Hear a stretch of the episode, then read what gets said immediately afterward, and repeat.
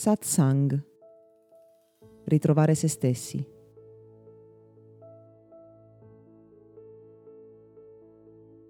La nostra intera esistenza è costellata di scelte, la maggior parte delle quali assumiamo in maniera automatica, senza neanche accorgercene.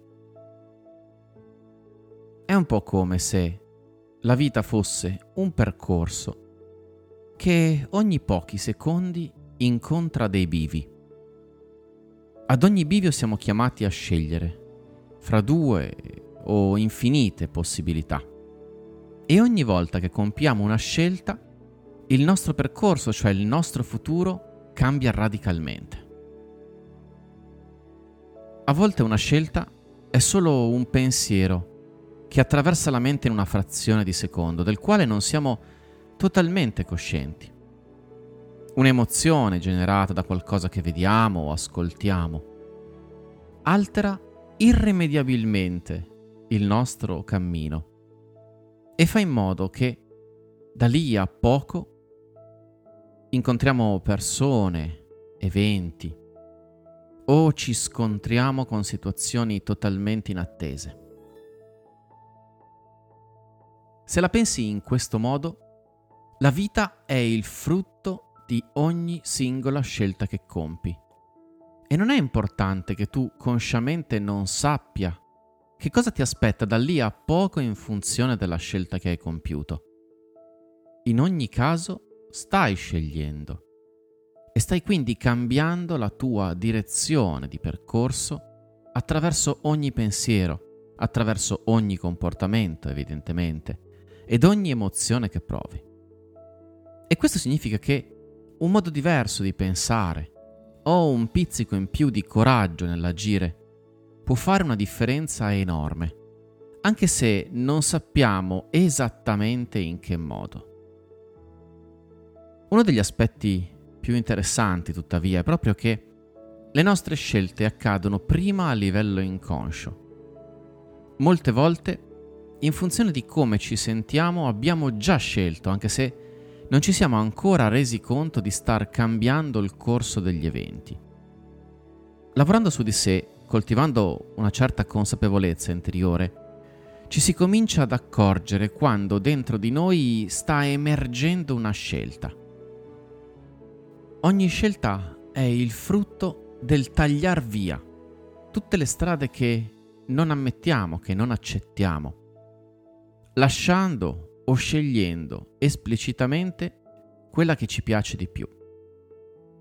Come già detto, a volte però sappiamo più quello che non vogliamo che non quello che vogliamo. E questo è un grande problema perché è un po' come se camminassimo all'indietro senza sapere ad ogni bivio quale strada stiamo intraprendendo, semplicemente guidati dal volerci allontanare da ciò che non vogliamo più.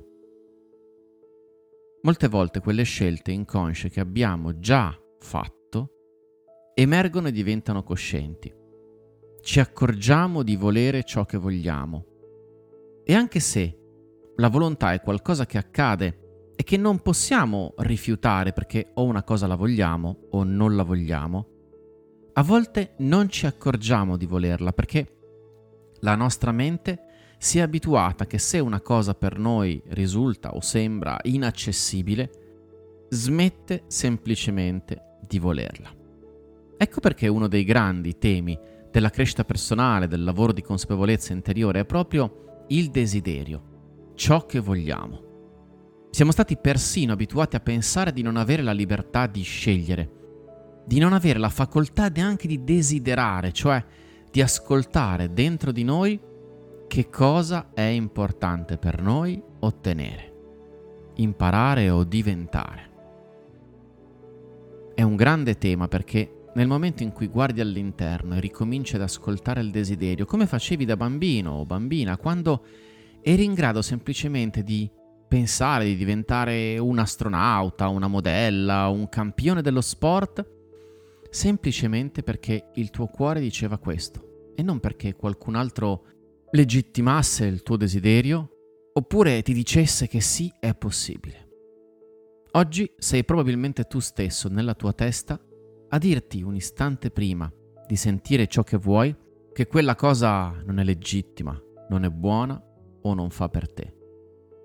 Ma ricorda che se il tuo cuore ti dice che una cosa la vuoi, non puoi non volerla, semplicemente puoi fare finta di niente, oppure prendere atto che quella è una strada che è in linea con te e che al prossimo bivio dovresti magari scegliere di perseguirla.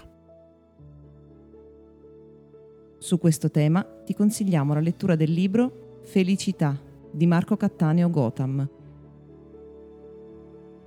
Questo podcast è offerto da Accademia di Meditazione e Sviluppo Personale Gotham www.accademiadimeditazione.it